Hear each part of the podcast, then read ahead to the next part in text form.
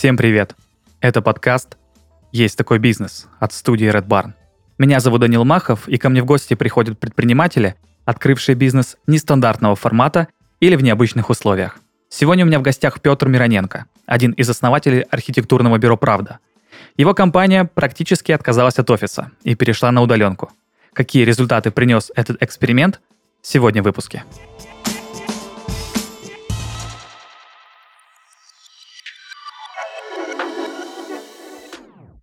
Петр, привет. Привет, привет.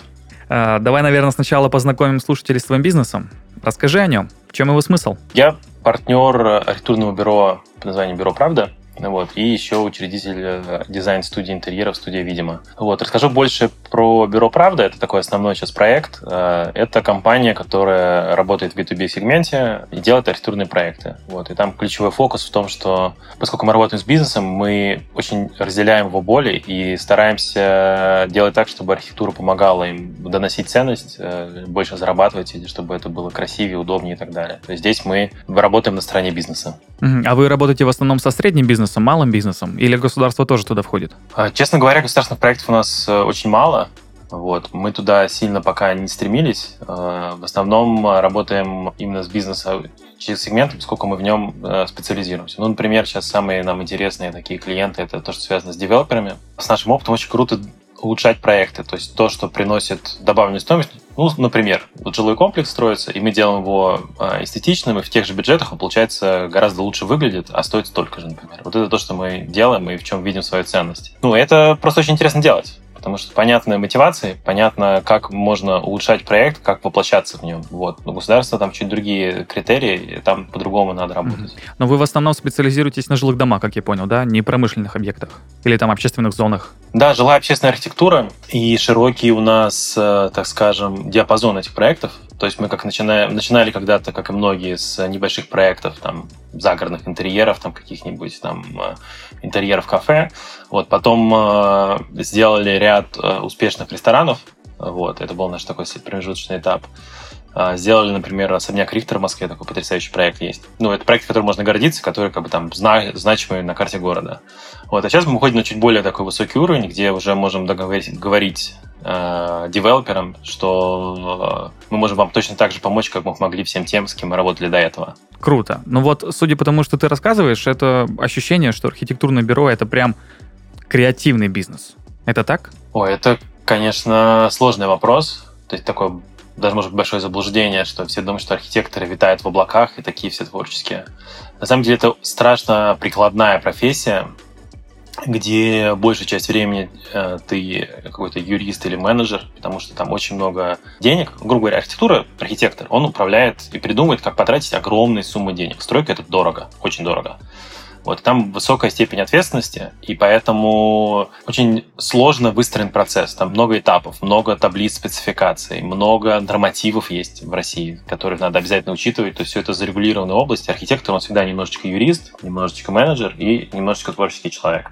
Вот, и это такие довольно противоположные качества, которые хороший архитектор может соединять. Или там, допустим, два разных архитектора в одной команде берут а, эти разные роли, чтобы проект получился ну, качественным.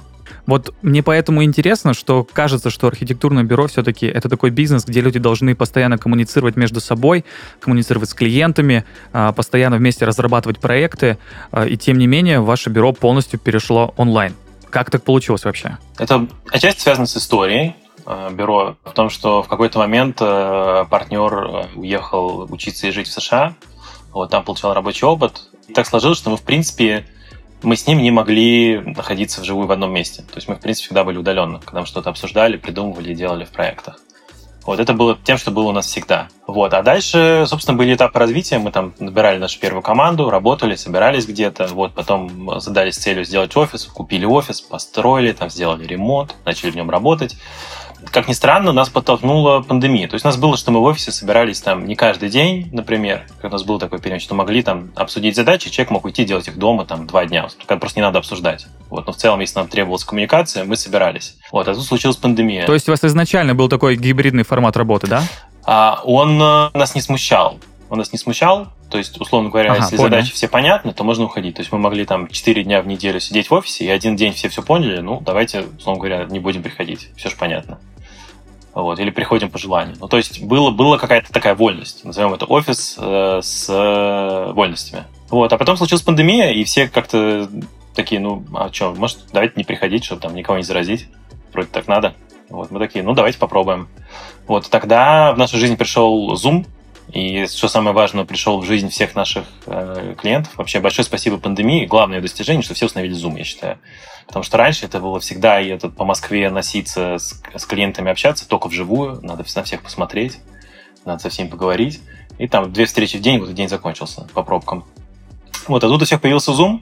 И главное, конечно, от чего мы даже немножечко зависим, это от того, что в Zoom можно рисовать на экране. Архитекторы не могут разговаривать, назовем так, без карандаша. Вот, то есть, когда ты не можешь ничего показать, словами объяснить, вот это берешь, вот так приделываешь, сюда соединяешь, будет хорошо, очень сложно, не нарисовав это. Поэтому мы там все художники по рисованию на экране в Zoom. Мало кто знает, что есть такая функция, она просто спасительна. Поэтому мы даже зависим от Zoom в этом плане.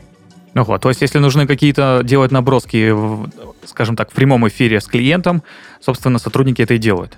Ого. Да, и там даже лучше получается, поскольку все видят один экран, все равноправны. То есть и клиент может что-то обвести, например, вот в этой зоне нам непонятно, отсюда вход или отсюда. Ну, пример вопроса.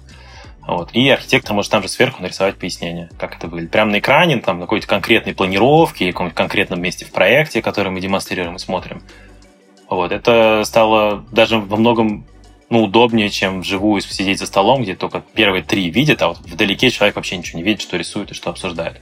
Так что в плане обсуждения, конечно, это даже круче, чем э, э, живое какое-то обсуждение. А как же какие-то креативные методики, чтобы придумывать идеи? В этом плане у нас есть какая-то методология, которую мы выработали, просто, в принципе, работаем над проектом. То есть какие у нас там есть этапы, как мы проводим там брейншторм, когда мы придумываем идеи, какие у нас есть внутренние этапы, когда там видение, итерации какие-то.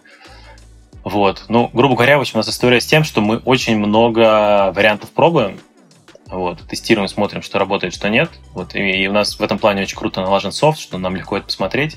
Самые перспективные отбираем, а, дотюнячиваем и идем показывать клиентам.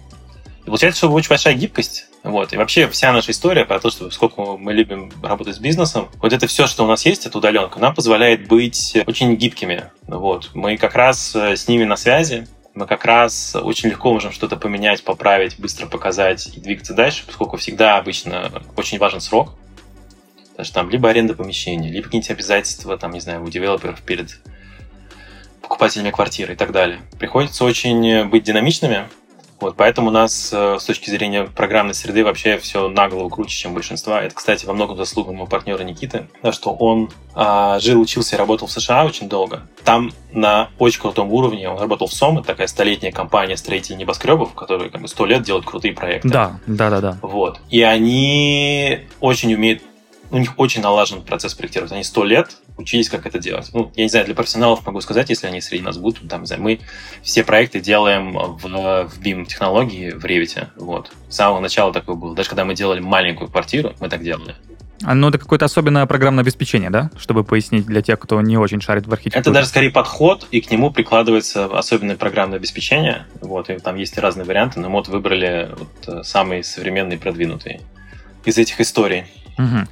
Да, слушай, а вот интересно, а, все равно ты говоришь, что переход в онлайн это, а, скажем так, э, плюс-минус причина это обстоятельства. Переезд партнера, а, потом пандемия, которая всем подарила Zoom.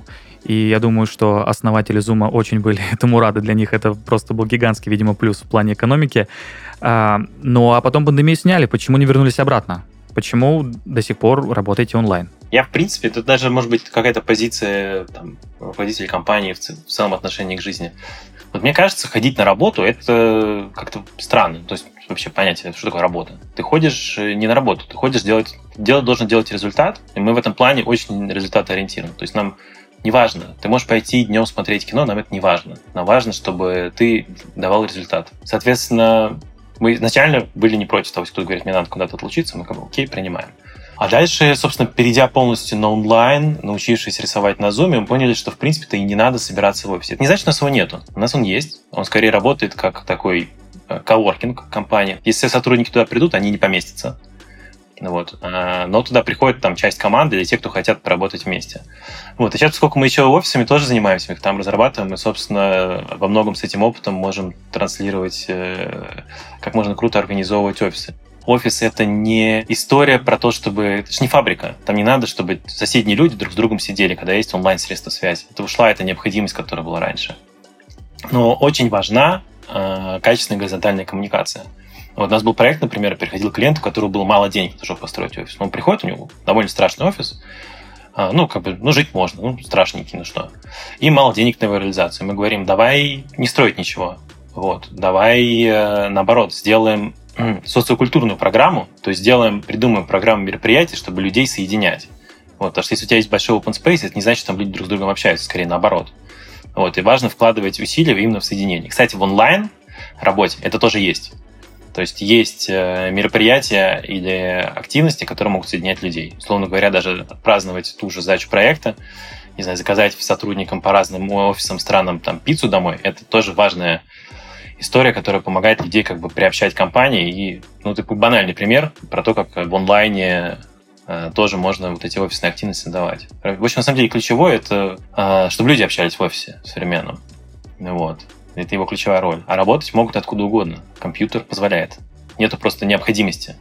Вот я, кстати, тоже могу сказать, так сразу скажу, вообще зачем переходить или не переходить на удаленную работу, кто-то это обсуждает. То есть ключевой критерий, повышается ли от этого эффективность. Вот. Если она повышается, так надо делать. Если она если есть проблемные места, их надо решать. У нас они тоже есть, несмотря на переход. То есть там мы спрашивали сотрудников, у нас было там небольшое внутреннее исследование. Им хочется э, бывать в офисе, вот, и нужны для этого просто поводы, чтобы туда собираться, и как раз даже не в офисе, а просто в принципе, чтобы дружить вместе. Вот, то есть коммуницировать, общаться, такое скорее нерабочее общение. На этот запрос больше, чем сейчас, например. Вот, и мы как раз придумываем, какие-то могли бы быть мероприятия, чтобы это было э, интересно и результативно в этом плане. Вот. Да, но это уже такая корпоративная культура получается, что вы на нее работаете. У меня просто был вопрос э, параллельно, как восприняла команда вот этот полный переход, и когда пандемия закончилась, что, в принципе, можем оставаться, все ли восприняли это ну, позитивно? Или все-таки были люди, которым показалось, что удаленка и архитектура — это вообще вещи несовместимые, и, не знаю, может быть, они привыкли, или, может быть, им просто больше нравится. Как вообще команда к этому отнеслась? Ну, здесь у них голосование было просто... И даже как сказать, даже относиться не надо было. Мы сказали, можете теперь... У них был выбор. Можете работать в офисе, можете работать дома. Просто приходите. Нам все равно. Вот. То есть нам важен результат, мы смотрим на результат. Вот, и они выбрали большей частью работать из дома и в офисе собираться, когда им там нужно, или когда дома надоело сидеть, например, для разнообразия. Вот. Они таким критерием выбрали. Да, получается такая все равно такая полугибридная история. Мы нам сложно отказаться на 100%, наверное, от офиса. Да, то есть нас сейчас маленький, а людей гораздо больше, чем туда могло бы поместиться он нам нужен для какого-то все же физического соединения. Что у нас есть? У нас есть, поскольку мы архитектор, у нас есть реальные образцы там, материалов, которые надо где-то скакумулировать и посмотреть. Это может быть у кого-то дома, но удобнее, когда это есть в офисе, и там с разных проектов они собраны, и там можно их там тасовать, прикладывать и решать. Это такая вот функция, от которой сложно уйти. У нас есть какие-то командные брейнштормы, которые, допустим, в быстром формате, когда прям за день что-то сделать. И тоже кажется, что эффективнее может быть это вовсе. Это можно делать, мы пробовали на Zoom делать, он говорит, там целый день открыт Zoom, и там, если кого-то есть вопрос, он задает, а в целом всех выключен микрофон. Да, такое тоже было, никаких проблем, прикольный формат. Вот, но в целом так просто это веселее и приятнее проходит. Соответственно, обязательно для этого иметь свой собственный, не обязательно, можно арендовать переговорку где-то или еще что-то. Вот. Но вот у нас есть вот эта особенность с наличием материалов, и полностью уйти мы не можем, но мы работаем там на 90, не знаю, 90% удаленно. То есть все-таки есть э, в вашей работе э, какие-то такие небольшие, маленькие секторы, где все-таки физическое присутствие без него вообще никак. Кроме материалов есть что-то еще, или это единственный такой показатель? Наверное, тут то, от чего, правда, неудобно уходить. Вот. Ну и опять-таки просто именно как раз возможность встретиться. То есть это скорее не офис, скорее коворкинг. И мы, кстати, думаем, что мы неправильно офис сняли, мы же все это хотим переделать, то, что мы сделали ремонт, все переделать. Столы. Это должно быть скорее такой полулаунж. То есть что там приходили потусить, поработать uh-huh. в разных форматах и так далее. Вот, чтобы там, может быть, какие-то... Что-то в стиле э, офиса Гугла, да? Ну, только он маленький, у Google там тысяча квадратных метров, а здесь скорее что-то в стиле гостиной. Да, ну это понятно, Что-то да. в стиле гостиной, а не в стиле рабочего кабинета. Вот я бы так это назвал. Да, а как считаешь, вот этот переход в онлайн, он как-то отразился на экономике? Можешь ли привести, ну, цифры понятно, что нет, но просто какую-то динамику? Позитивная она стала, или наоборот негативная, или наоборот ничего не изменилось? Просто интересно, как э, можно ли вообще связать переход в онлайн именно в архитектурном бюро с тем, сколько он зарабатывает денег? Или здесь нельзя никакую параллель провести? Можно, я причем даже так сказал. На самом деле в архитектуре, да, с ивентами недавно сравнивал это, у нас очень неравномерная загрузка. Вот. А, она связана с тем, что, допустим, приходит большой проект, и там надо много ресурсов времени, он заканчивается, и эти люди, ну, по большому счету, не нужны. Ну, такого второго большого нет. Там проектная деятельность, и проекты бывают, правда, большие, требующие больших команд. Вот. В ивентах также бывает. Пришел день города, и надо там 100 человек, чтобы его сделать. Завтра он закончился, все, никто не нужен. Проект сдан, ивент закончился, никто не нужен. Вот. И здесь есть э, история с тем, что есть костяк, который всегда как бы штатно работает, и есть много людей, э, которые на аутсорсе подключаются на проекты и так далее. И поскольку нам очень комфортно работать удаленно, можем очень быстро масштабировать команду. Вот, то есть у нас есть э, просто те люди, с которыми мы работали, которых мы привлекаем. У нас там есть э, специальные группы с э, теми архитекторами, Со которым мы доверяем. Конкретно, да, да, да, да. С кем мы уже работали. В общем, у нас, если нам надо быстро масштабировать команду, мы это легко делаем. Вот. И это проверенные люди, которые. Да, ну, короче, доверяем. у вас есть база данных, база данных какая-то, да? У нас есть наша база, с которой мы работаем, а главное, у нас есть возможность с ними работать. То есть они не становятся инвалидами, которые где-то на аутсорсе, и все обсуждают в офисе все дела, а им там как-то вечером часть информации переносится. Они полностью интегрируются сразу. Вот просто мы говорим, завтра работаем, работаем. Все, он включается полностью в процесс, это новый экран, новый квадратик в зуме, и он просто работает сразу. Вот, и это огромная сила, на самом деле, потому что позволяет держать меньше э, штат э, и больше аутсорсить каких-то ролей, задач, вот, и не терять деньги в те моменты, когда нет загрузки. Вот самое печальное, что может случиться в архитектурном бизнесе, это, конечно, слушай, у нас тут есть человек, надо придумать ему какую-нибудь работу. придумать работу, это, конечно, это же просто взять и выкинуть деньги. Да, это, мне кажется, не только в архитектуре, мне кажется, это в любом бизнесе. Если человеку нужно придумать, что ему делать, это всегда, это всегда плохо для всех. Слушай, вот мы еще с тобой э, говорили про результативность, э, то, что э, у вас в команде, кажется, все построено именно на результате. Есть результат, отлично. Нет результатов, надо что-то делать, есть какая-то проблема. Но тут, наверное, первый вопрос, который возникает, э, есть ли вообще режим работы с 8 до 8, или там э, с 12 до 6, или, может быть, у вас просто есть, э, я не знаю, определенный пул задач, просто есть дедлайны, начало работы, конец работы, и, собственно, надо вот в эти сроки укладываться. Если есть вопросы, ну, соответственно, какие-то там совещания. Как это у вас работает? Ну, здесь, э, на самом деле, даже как-то эволюционно мы пришли к тому, что можно назвать скрамом скорее. Вот. Э, где угу. есть какие-то спринты, короткие этапы осязаемые. И мы просто проговариваем, и четко записано, или мы знаем четко, что надо сделать к этому к концу этого этапа. Какие наборы там проекций, чертежей. Это может быть даже на, на пару дней, может быть, этап, да, допустим, быстрая какая-то история, которую надо сделать. Вот, и есть Да, но это к тому, что, что нету рабочего дня как такового, как обычно привыкли. Есть единственные привязки, связанные с созвонами. То есть, если мы договариваемся, что мы завтра в это время созваниваемся, вот это фиксированная часть. А дальше, да, ты полностью гибок э, в том, как ты распределяешь свой день. Это, кстати, очень классная история еще не только то, что люди, люди в разное время, например, эффективны. Кто-то по ночам работает. У нас есть там люди, которые в 3 утра, им прекрасное время, чтобы работать. Ну, просто они так любят. Мы такие, ну хорошо, вот их в офис пригонять, это было просто попытка. Uh-huh. Вот, а у них замечательное время для работы, они выдают продукт. Вот. И, соответственно, у людей есть разные периоды, когда они эффективны, и нас это не смущает. Нам важен результат. Кстати, вот большой страх есть часто, что не будет э, результата. Все боятся отпустить людей на удаленку, тогда они, значит, начнут плохо работать. Да? Начнут сидеть в Фейсбуке и делать, изображать деятельность. И оказывается, что это не так. И очень видно, э, кто работает, а у кого не получается. Вот. И когда не получается, даже может быть заметнее, поскольку ты именно смотришь не на то, человек сидит в офисе, молодец, а смотришь на получилось. Да, а на результат. Да. да. Вот поэтому вот как-то так. Как я понял, раз вы работаете удаленно, у вас э, люди, наверное, находятся в разных местах. Они э, в разных странах, в разных часовых поясах. Как у вас это налажено? Да, абсолютно верно. У нас есть сотрудники, которые сидят в Ульяновске, в, в Армении, в Америке. Очень много в Москве ребят. Часто кто-нибудь уезжает куда-нибудь, допустим, работает из, там, не знаю, своего города, например. Приезжает там к родным навестить, и он может оттуда работать. Или у нас сейчас там подруга, например, ездила, ну, подруга, работница, ездила по э, Европе, у нее был отпуск, вот, и она на неделю осталась там и работает из Германии. у своих друзей там тоже живет, работает из Германии. Вот представить, э, звучит как просто прекрасная часть э, жизни, о которой все так мечтают. Вот, соответственно, с этим в этом плане нет проблем. Про часовые пояса здесь большая разница только с Америкой. Здесь единственное, что надо договориться, это на время, когда мы пересекаемся. Оно всегда существует. Там, допустим, у них вечер, у нас утро или наоборот. Вот, и просто в это время созваниваемся. Угу. А так-то, ну, если поставлен дедлайн на результат, то я думаю, что все все прекрасно понимают. Просто интересно, вы ставите э, дедлайны по московскому времени или нет? Ну, да, конечно, по московскому все ориентируем. Вот. Э, у нас в основном проекты все в России, в Москве, и вот скорее дедлайн ставится потому, когда мы обещали клиенту что передать. Да, ну и нет, это просто было интересно, как вы коммуницируете с э, э, вашими коллегами, которые работают в Армении там, и, э, или там в США, где вообще разные часовые пояса, когда им нужно сдать. Mm-hmm. Вот, то есть в 6 часов можно понять по-разному. Там 6 часов по Москве или 6, 6 PM или 6 AM, mm-hmm. в зависимости от того, где ты находишься. Мне вот это было больше интересно. Да, нет, конечно, просто по Москве все это просто статично и понятно.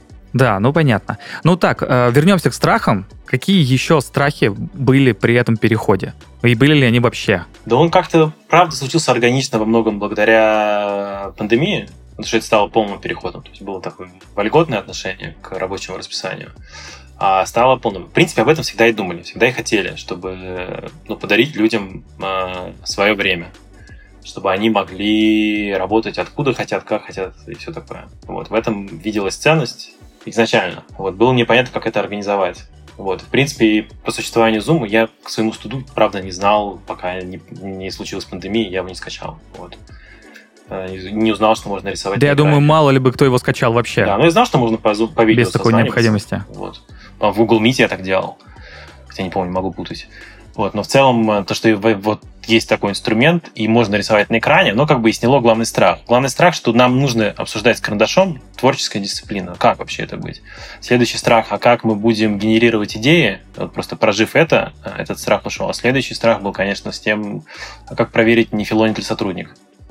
Вот. Делает ли он вообще что-то, или он просто вообще неделю изображает э, деятельность. Так, но вы это проверяете только по результату. Да. То есть э, э, нету никаких ежедневных отчетов, как э, там, например, у меня была история, что когда я работал на пандемию тоже на удаленке, э, мой бывший работодатель решил, что очень важно, чтобы я заполнял прям тайминг таблицу, что я делал. Это, конечно, была мука. Блин, это, это просто он просил заполнить таблицу его страхов, на самом деле, в данной ситуации, поскольку это отнимает время. Ну, то есть мы тут подумали, а это, можно сказать, легко решение такое разложить, да, то есть подумаешь, надо заполнить человеку таблицу, это займет у него там 20 минут, перемножаешь на количество сотрудников, получаешь, сколько денег ты на этом потеряешь. И ну, просто рабочего времени этих людей, их ресурсы и так далее. И вот вопрос, готов ли ты эти деньги потратить на то, чтобы удовлетворить этот страх, или ты готов забить? Вот, что если кто-то один у тебя реально будет хитрить и ничего не делать. Это выбор. Вот. И вопрос следующий, поможет ли тебе это реально? Ну, то есть ты увидел, ты там что-то написал, сможешь ли ты это проверить и поможет ли это тебе? Вот, так что здесь, конечно, сложно что сказать. Вот. Но классные, классные, на самом деле, все такие инструменты, которые помогают бороться со страхом, это классная какая-нибудь оцифровка, которая не требует ресурса человека, но помогает э, считать какие-то показатели. Вот конкретно в случае работы, не работы, мне кажется, вообще нет задачи человека работать, там, не знаю, обязательно 8 часов в день вот отсиживать. И задача ему выдать нужный результат. Вот, если он делает это быстро и качественно, и вообще он какой-то, там, не знаю, спринтер, может за 4 часа сделать все, что другой человек делает за день, но потом ему надо полдня восстанавливаться. Ну, пожалуйста, делай так. Да, но мне кажется, это правильный подход. Лучше, чем э, протирать штаны в течение 8 часов, э, если ты уже всю работу сделал за час. Спонсор этого сезона – регистратор доменных имен и хостинг-провайдеров RootCenter. В каждом выпуске мы рассказываем об услугах и сервисах, которые RootCenter предлагает для защиты и безопасности бизнеса в интернете. Представьте, вы долго создавали свой бизнес в интернете, развивали продукты, вкладывали средства в рекламу и продвижение. Ваш бизнес стал популярным, имеет стабильное количество заказов и клиентов. К сожалению, часто на таких проектах пытаются заработать и мошенники. Например, создают сайт, полностью копирующий ваш, размещают его на похожем домене и предлагают услуги от вашего имени. Тем самым вводят пользователя в заблуждение, и они покупают не у вас, а у злоумышленников, которые используют вашу интеллектуальную собственность. В RootCenter есть сервис мониторинг бренда, который поможет этого не допустить. Вы сможете отслеживать встречаемость вашего бренда в доменах и на сайтах, в маркетплейсах, поисковой выдаче и соцсетях, а в случае его неправомерного использования сразу отправить претензию. Все нарушения отображаются в удобном интерфейсе и ранжируются по степени риска. Закажите бесплатную демонстрацию сервиса, чтобы полностью ознакомиться с его функционалом. Подробности по ссылке в описании. Руцентр. Надежная основа онлайн-бизнеса. А были ли страхи у клиентов? Понятно, что э, пандемия поставила всех э, в такое положение, что хочешь не хочешь, но связываться надо все-таки удаленно. А появились ли какие-то страхи, наверное, может быть, уже после пандемии, что вот все, э, ограничения сняты, можем встречаться, смотреть глаза в глаза, переговариваться, как это все привыкли делать э, до вот этого 2020 года. А были у клиентов какие-то сомнения, что вроде бы архитектурное бюро перешло в онлайн, как это вообще отразится на качество моего проекта? Просто интересно, а, высказывали ли тебе вообще за, за вот это время, как, с тех пор, как вы перешли в онлайн, что вот как-то надо все-таки вживую? И что-то мне как-то не вспоминается какой-то такой страх клиентский на тему перехода в онлайн. Вот могу вспомнить смешную историю зато. Вот, мы как-то хотели сотрудничать с девелоперами, так, и они так. такой, у них был так, такой процесс знакомства, это прийти посмотреть на команду в офисе, как они работают. И мы на всю? Ну, ну, условно говоря, приходишь как бы оценить, вон сидят ребята, работают, значит, молодцы, компьютеры стоят и так далее. Ну, типа состоятельность контрагента проверить. И тут нам было неловко. Такие, блин, ну, вы уверены, что хотите сделать? Мы не работаем в офисе нас удаленно мы можем искусственно пригнать. К сожалению, конечно, они, они все же настояли на этом. Вот, и пришли в компанию 10 человек, я в офис выгнал там, ну, тех, кто сказал, кто хочет прийти. То есть здесь формальность будет, кто хочет прийти. Там какая-то часть сказала, нам не сложно, мы зайдем. Вот, сказал, вот люди, которым было несложно, они зашли, а другие вот работают дома. Вот, собственно, это посмотрели, вот, не знаю, сыграла эта роль, нет, в принципе, не стали работать, к сожалению, с этим клиентом. Но вот такой один случай у нас был на практике, когда, наверное, это сказалось. А в целом э, нет. Даже наоборот, может быть, где-то более гибкие, потому что по-хорошему офис для архитектора это стройка. Вот. И лучше ему сидеть на стройке, чем сидеть в, в кабинете. Вот. Или сидеть, например, где-нибудь у клиента работать. То есть мы можем такие интеграции делать. То есть, опять-таки, поскольку нам важен результат, э, ценность, цель, скорость, мы можем сажать сотрудников в офис клиента вот, чтобы он оттуда работал и был как бы контактным лицом между нами и ими, например. А это часто практика? А, когда, это, когда мы видим в этом ценность для проекта, мы это предлагаем. Не часто, но мы к этому прибегаем. Ну, вот. И, кстати, например, в проекте Риктор был вообще супер а, пример. Вообще, мы давно делали, такой в Москве есть Риктор, особняк, ресторан, бар, потрясающее заведение, культурная институция. Очень красивая история, когда реконструировали ОКН, и за это не то, что они все сожгли и ненавидят, а все как бы гордятся тем, как хорошо получилось из э, памятника культурного наследия сделать современное живое место. И мы... Как мы его делали? Там было очень мало времени, не было проекта. Ну, так просто, когда я пришел туда, там уже идет стройка, нет проекта, ничего нету, надо быстро решать все задачи. И, соответственно, здесь нужен максимально эффективная работа. И мы просто одно из помещений здания было нашим офисом. Вот, мы просто сидели и кайф, физически работали кайф. там. Соответственно, тебе не надо писать длинные письма, кому что надо исправить, фиксировать там все это в почту, прикладывать чертежи. Ты выходишь на стройку и прям вот строитель говорит, что ему надо сделать. Не знаю, на стене пишешь, тебе надо быстро успеть сделать. То есть вы с клиентом здесь вместе идете. Да, там, возможно, какие-то косяки, какие-то недочеты, но вы вместе это идете, у вас очень четкая коммуникация. И каждый день был еще вечерний обход, тоже супер инструмент, где присутствуют все стороны, и там все вопросы решаются. Не надо ждать неделю до какого-нибудь совещания, пока все это отложится, все решается сразу. Вот, это, конечно, супер пример, потому что проект был сделан за невероятное время, там за три месяца вся стройка вместе со всеми без проекта, вместе со всеми, это капитальная такая реконструкция, это просто феноменально. Вот. Э, мало кто может это повторить, вот, и это пример как раз интеграции, которая позволила это сделать. Но это тоже пример. Я даже дополню. Вот когда строилось, опять-таки, нет проекта, но есть доверие клиента, мы заказали сантехнику до того, как был, в принципе, продуман проект. То есть мы понимаем, что надо там будет 7 спальных, будет там 7 санузлов, будет там 7 таких смесителей. Вот. У них долгий срок, пока их привозят, и они были заказаны вообще до всего. Вот. И мы их просто потом уже встраивали, грубо говоря, в дизайн. И это нормально, вот, и это как раз правильное взаимодействие, когда срок выдерживается, все работают параллельно, все друг другу доверяют. Вот, и этим, собственно, гордимся, и эту историю продвигаем и улучшаем. Да, я, знаете, что дополнил еще? У нас профессия, на самом деле, я так шучу часто, профессия архитектора несложная. Тебе надо сказать, э, как бы, где сделать стенки, какого они размера и что на них там, условно говоря, вывести. Вроде бы ничего сложного, какого цвета. Ну, на самом деле это очень сложно. Вот. И здесь на архитекторе огромная ответственность при том, что он небольшую часть бюджета проекта получает за свою работу, он влияет на огромный бюджет э, тех, кто будет это потом строить. Огромная ответственность и огромный риск ошибок. Вот. И, казалось бы, онлайн должен приводить к тому, что это будет все очень криво, с кучей косяков, и мы должны переживать о том, что все будет плохо сделано. Но, и, собственно, нас подтолкнуло к тому, что у нас гораздо меньше, чем могло бы быть. Вот, и чем вообще бывает. Например, мы недавно закончили ресторан, где вообще косяков не было. Даже странно, ни одного с нашей стороны. Просто не было вообще. Все просто идеально прошло. Вот, э, поэтому у нас очень круто сделано, как я уже говорил, то, как, в каких мы программах работаем. И что самое важное, у нас всегда есть ответственные. То есть в чем проблема? Там тоже мы немножечко бирюзовые, или даже немножечко. А, когда в корпорациях, там ответственность всегда размазана, потому что есть начальник, над ним есть еще начальник, и отвечает сам, самый старший начальник. Да, строгая иерархия. В иерархии, угу. на самом деле, там нету ответственности, потому что она размазана между всегда есть кто-то выше, кто отвечает. Поэтому ее слабость большая. А когда горизонтальность, там очень приходится структурировать и прописывать, кто за что отвечает. И мы это делаем. Мы сейчас в этом плане мы это сделали, мы это будем все время делать и улучшать. Если возникает какая-то проблема в корпорации, это значит выговор человеку. Если у нас возникает проблема, то есть где-то случился косяк, мы понимаем, где у нас ошибка в ролях, где у нас косяк, где человек не понимал, что это его ответственность. И эта ответственность могла быть не прописана. Чтобы в будущем он знал, у него есть просто, вот он ведет проект, у него есть его роль, и он понимает, за что он отвечает. Вот. И если что-то пойдет не так, лично к нему все будут вопросы. И это очень сильно повышает это качество. Вот, поскольку очень важный э, критерий крутых архитекторов – это отсутствие косяков. Ну, помимо того, что они делают там дизайн-проекты, которые можно построить за те бюджеты, которые нужны клиенту, для нас это базовая вещь, но тем не менее. Вот. Еще важно, чтобы косяков не было потом при настройке. А как считаешь, вот э, эта некоторая бирюзовость, э, она как-то увеличилась с приходом онлайн? И вообще, э, можно ли какую-то я не знаю, параллель привести вот этих бирюзовых принципов и уход в диджитал полностью? Да, я думаю, это связано, потому что очень сложно организовать иерархическую работу удаленно, как мне кажется.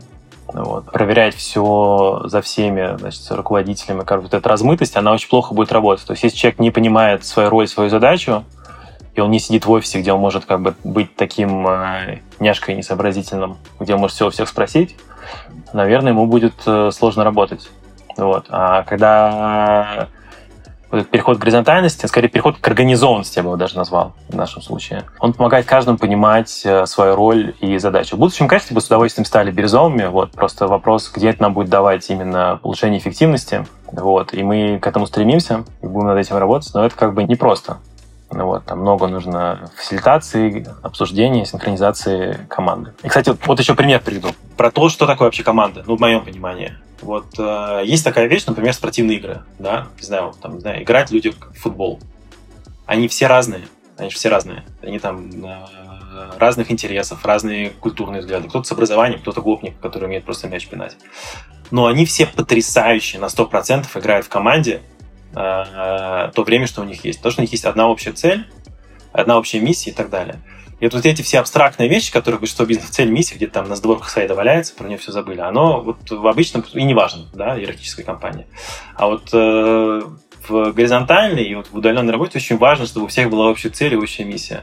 Тебе не надо бегать за людьми, чтобы они работали, если у вас совпадают ваши цели. Здесь есть и обратная сторона. Если человеку твои цели не интересны, ну, по-хорошему ему надо увольняться, или он сам уйдет, просто скажет, ну, нет, неинтересно. Вот у какой-то компании может быть цель, я не знаю, штамповать быстрее, дешевле кучу проектов, у кого-то там какие-нибудь другие, э, не знаю, там возвышать величие людей над землей, ну что угодно, любые цели могут быть. Вот. И если вы с ними согласны, вы видите в них ценность, вы готовы в них вкладываться, то вы сами организуете свою работу. Это вот такое ключевое ключевая часть организации компании это наличие миссии ценности и потом уже ролей. Ну вот э, в связи с переходом э, в онлайн и вводом э, постепенным вот этих бирюзовых принципов, э, скажи, как-то вообще поменялась команда? Была ли какая-то реструктуризация, может быть? Мне кажется, она эволюционно, в принципе, поменялась. Э, не знаю, с чем это могло быть связано, но в целом у нас постепенно все люди уже другие. Просто постепенно, постепенно все поменялись, пришли другие. А, которые уже пришли в эту среду. Ну, мы счастливы, у нас потрясающая команда абсолютно. А, вот. А, каждый сотрудник просто звезда. Вот. И много уникальных скиллов есть. Ну, например, вот есть там один человек, у него свой навык уникальный у другого человека другой. И они... Дополняют друг друга. Да, наверное. да, прям ощущение, что невероятное совершенно то, что происходит. Угу. Ну, то есть в команде как таковых, как таковой э, скажем так, революции не было. Вот мы переходим в диджитал, поэтому нам нужно сократить 20%, мы распределяем ответственность поровну. Ничего такого не было. Мне просто вот это именно интересно. Нет, такого не было, и ответственность поровну точно нельзя распределить. Каждый отвечает за свое. Это я просто еще вспомнил к тому, что э, ты провел метафору с футболом. Э, так и хотела сказать, что в футболе всегда еще есть капитан на поле и еще тренер. Э, что а это не мешает. Так или иначе, это да? не мешает. Это все у нас тоже есть капитан на поле и тренер. Это всегда это не, неизбежно, это обязательно должно быть. Вот это просто что вратарь знает, что его задача не пропустить мяч. Вот его фокус только на мяче. Он ни на что другое не да. смотрит. И не играть, да, и не играть руками за штрафной желательно. Да, да, да, да. чтобы Каждый понимает, за что он отвечает. Вот, что он не должен делать что-то иное. Да. Да. Да, Петр, скажи еще, что интересно. А вообще, как изменились процессы с переходом в онлайн? Может быть, они вообще не изменились. И еще интересно, поменялась ли как-то структура управления, наверное, это можно назвать? А, поменялись а, ли как-то, я не знаю, методика принятия решений каких-нибудь? Поменялось ли что-то вот именно в этом плане, в плане процессов и управления с переходом в онлайн?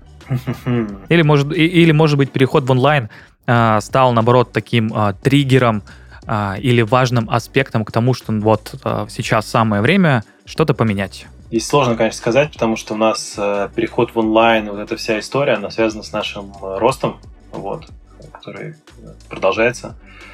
Вот, то есть постоянно растет количество сотрудников, и нам, в принципе, приходится как-то реструктуризироваться регулярно, вот, поскольку у нас становится больше. Вот, и больше становится э, внешних ролей и так далее. Вот. Так, а можешь привести пример? Потому что э, ты уже рассказал, что э, у вас э, очень гибкая система, что есть очень много сотрудников на аутсорсе, и при возможности вы можете набирать прям целые команды под определенные проекты. А может что-то вот э, в подобном плане привести? Э, как именно что-то поменялось? Ну, условно говоря, у нас есть костяк из 14 сотрудников, которые работают. Там часть э, должности архитектурной и несколько там управленческих, типа организационной там, координации, какой-то документооборот, это такие вещи, э, которые, не знаю, учет финансов, вот, которые просто организационно работают.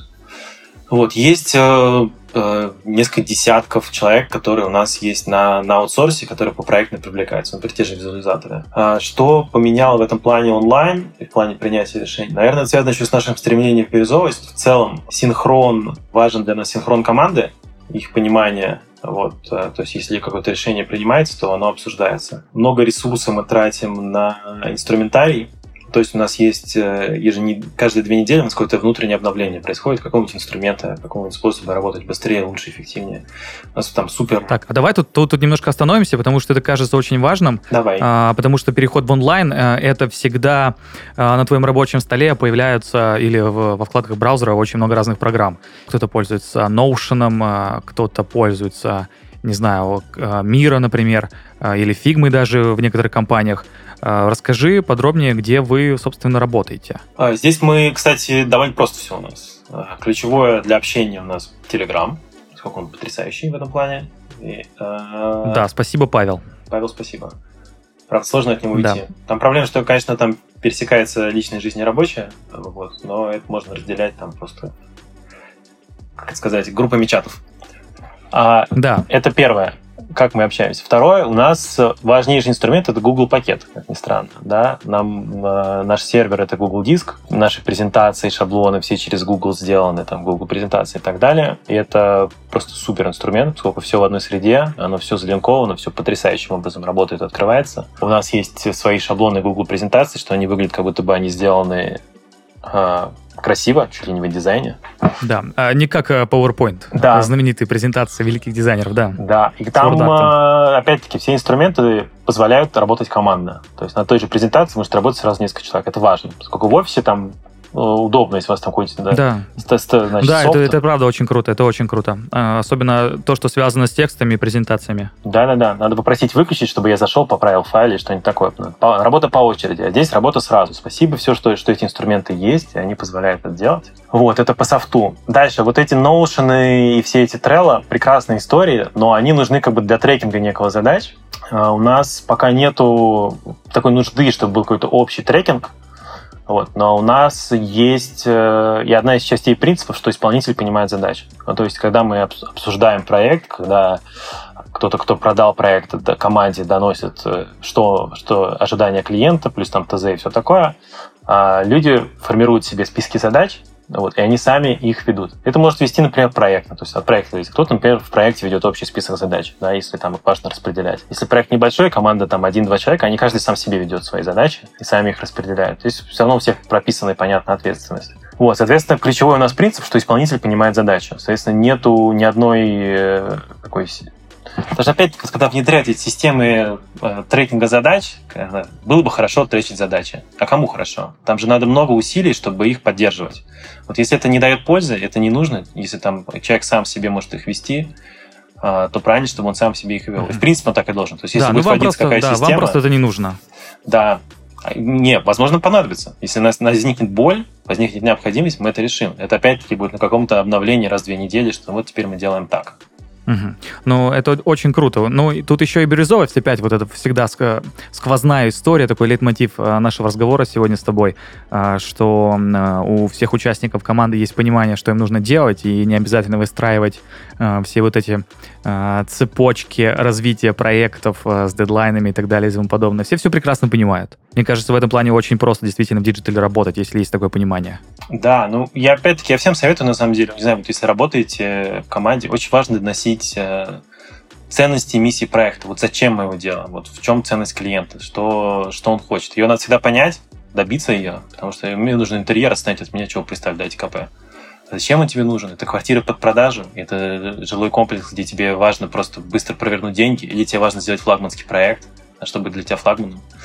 Вот. Плюс мы обожаем делать э, какие-то воркшопы с клиентами. То есть, когда мы собираемся, берем там ключевых, там, не знаю, из маркетинга, из, э, из продаж, еще откуда-то их специалистов, и собираемся вместе, они между собой-то не разговаривают, вот, а тут они как бы поговорят еще и с нами, и мы, в принципе, в этот момент можем очень сильно прокачать их продукт. Вот, и понять, в чем может быть наша польза. Поскольку мы очень гибкие, и вообще у нас, ну, я бы даже так сказал, у нас есть какая-то глобальная цель, в принципе, самим э, лет через пять стать какими-то там небольшими начинающими девелоперами. Вот, поэтому все навыки которые для этого могут быть нужны, мы все с удовольствием впитываем, потому что, мне кажется, в этом ценность. Причем архитектор — это такой некий консультант, который делает проект, и он влияет на огромные инвестиции, но за них мало отвечает. Вот. Ну, это просто правда так. То есть не может ответить э, за, за всю стройку архитектора. И за все боли клиента. А у клиента там большие страхи, большие инвестиции. Много стоит на кону. Я просто понимаю, да, насколько это да. сложно. И поэтому мы эти ценности стараемся разделять и дальше идти в эту сторону, являясь самими тоже девелоперами. Вот представить, что есть архитектурное бюро, которое там 80% а, операционной деятельности это архитектурные проекты, и там 20% это свои собственные девелоперские проекты. Насколько оно будет лучше делать продукт, в сравнении с обычными бюро? Я вот думаю, намного. Угу. Ну, я думаю, что через пять лет, если вы все-таки начнете э, строить э, дома, э, все-таки, наверное, онлайн останется позади. Или нет? Это зависит от того, где эффективнее. Можно выбирать. Кому-то, может быть, надо в офлайн. Бухгалтерия, наверное, захочет сидеть в офлайне. Хотя знаю примеры, когда они, посидев в онлайне, поняли, что им на самом деле не надо было сидеть в офлайне. Это зависит именно от команды. Вот. Э, если какой-то отдел... Ну, свобода выбора, свобода выбора. Свобода mm-hmm. выбора плюс эффективность. Если какой-то отдел эффективнее работает в офлайне, так и надо. Настройку, вот в онлайн стройку, правда, сложно смотреть. На нее надо физически приезжать. И здесь, может быть, как раз удобнее иметь комнату настройки. Или снять офис напротив стройки. Вот такие вещи, они дадут просто колоссальный прирост в эффективности. А, вот еще один есть такой вопрос, но я предполагаю, что я знаю твой ответ, но все-таки я не могу его не задать. А, не бывает моментов, что ты не жалеешь об этом переходе в онлайн? А, да, честно говоря, нет. Честно говоря, нет. Ну, тогда я был прав, э, я почти Нострадамус и, в принципе, угадал. А, хорошо, тогда, наверное, другой вопрос. Как считаешь, вот пандемия все-таки действительно принесла тренд, наверное, она открыла глаза, подарила возможность и Э, наверное, скажем так, вынесла вообще в дискурс э, то, что работать удаленно это нормально, и можно это делать, и при этом не падает ни эффективность, ничего. Э, но как считаешь, этот тренд будет и дальше развиваться? Просто, знаешь, в последнее время в инфополе возникают всевозможные кейсы, что как минимум переходят на гибридность, а некоторые прям заставляют возвращаться. Но прежде всего это делает там Илон Маск, там есть такие инсайдерские информации, что он э, гонит всех сотрудников, даже те, кто э, может не присутствовать физически, обратно в офис. Как считаешь, что будет с этим дальше? Сложно сказать, потому что в каждом отдельном случае э, это может быть либо страх руководства, который гонит всех обратно, Ну, что люди просто перестанут работать. Вот. И не все виды бизнеса эффективнее в онлайне, не всем нужна бирюзовость. Ну, просто пока не доросли. Вообще, сама вот эта бирюзовость возникла из запроса эффективности компании. Пришла из IT-компании, где так, нужна подожди, подожди, подожди. А, да, тут, наверное, нужно остановиться да. и, наверное, сразу же докинуть вопрос. А, Давай. Кому вообще переход в онлайн и бирюзовость нафиг не нужна? Блин, вот здесь сложно сказать. Но, наверное, вот ритейл-магазину без продавцов будет сложно работать. Да. Ну, если нет роботов, да. Но это понятно, да. Честно говоря, не задумывался на тему, кому прям сложно будет это сделать. Вот, но тот же пример вот бухгалтерии у меня вертится на, на языке, что сами сотрудники не захотят, не поверят, что такое может быть. Это может быть э, ага, Ну, то есть все-таки считаешь, это еще стереотипы какие-то или, или в чем причина? Почему не хотят? Просто не верят? Просто не пробовали? Да, мне кажется, может быть большая, большая история с стереотипами, да, что эти люди должны вот сидеть вместе в бухгалтерии, не так, им самим хорошо, они привыкли, что они вместе, главный бухгалтер, помощником и так далее, что они, ну, там еще юрист сидит главный, и вот они все вместе там лобают свои бумажки. Ну, ну, мы же с бумажками работаем, нам их надо печатать, подписывать все это туда-сюда складывать, перекладывать, это вот им может быть сложно. Вообще, любые соединения, наверное, с какими-то физическими носителями, им будет сложно онлайниться, очевидно, да, то есть бухгалтерия им надо печатать, хотя электронный документ оборот нужно сделать и так далее. Вот, но тем не менее, эти все вещи, они будут возникать, и им будет вот все время неудобно, вот, в таких местах, где есть какое-то соединение с физическими носителями серьезное. Вот там я вижу прям сразу проблему. Так надо ну. подумать, э, вот можем звониться потом, я расскажу, что придумал, кому прям вообще не стоит.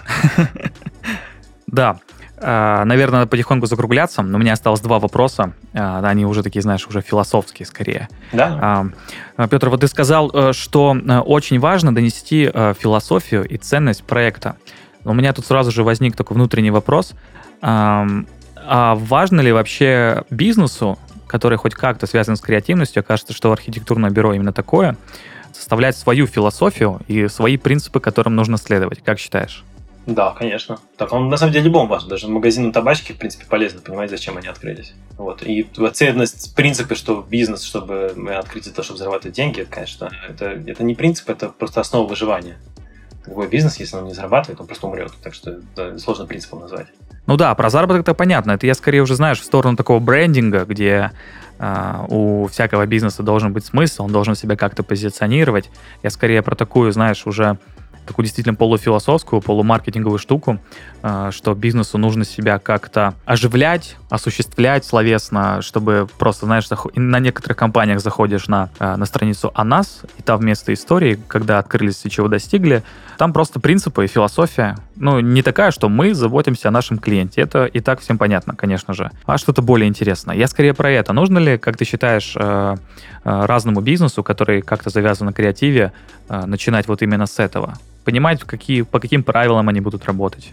Я бы здесь э, разделил эту историю, потому что принципы, они могут быть внутренние, они обязательно должны транслироваться, так же, как и миссия ценность. Не обязательно, чтобы это было вот прибито на столбе на сайте. Вообще не обязательно.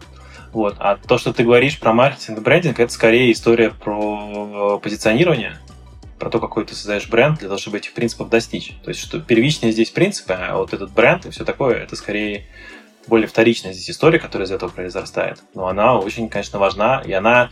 Бренд — это вообще же просто ассоциация с словом, с компанией, с ней. Да? То есть есть там бренд Макдональдс, который шел, но с ним были ассоциации с этим словом и так далее. Поэтому больно, когда да, это меняется. Да.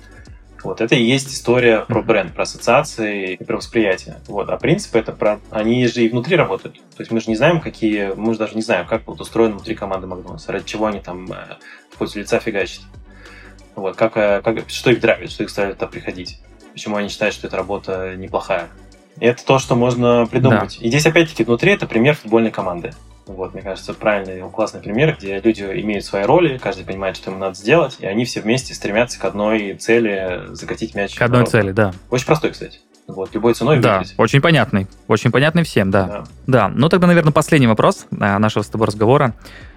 Можешь дать несколько советов предпринимателям, которые до сих пор, или не до сих пор, вдруг они первый раз задумались, а, боятся переводить свой бизнес онлайн? Ну, учитываем, что у них есть такая возможность, конечно.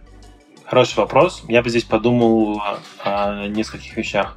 Первое – это вообще спросить команду. Ну, то есть вот есть, я такой руководитель, мне хочется перевести онлайн, потому что я посчитал почему-то, что так.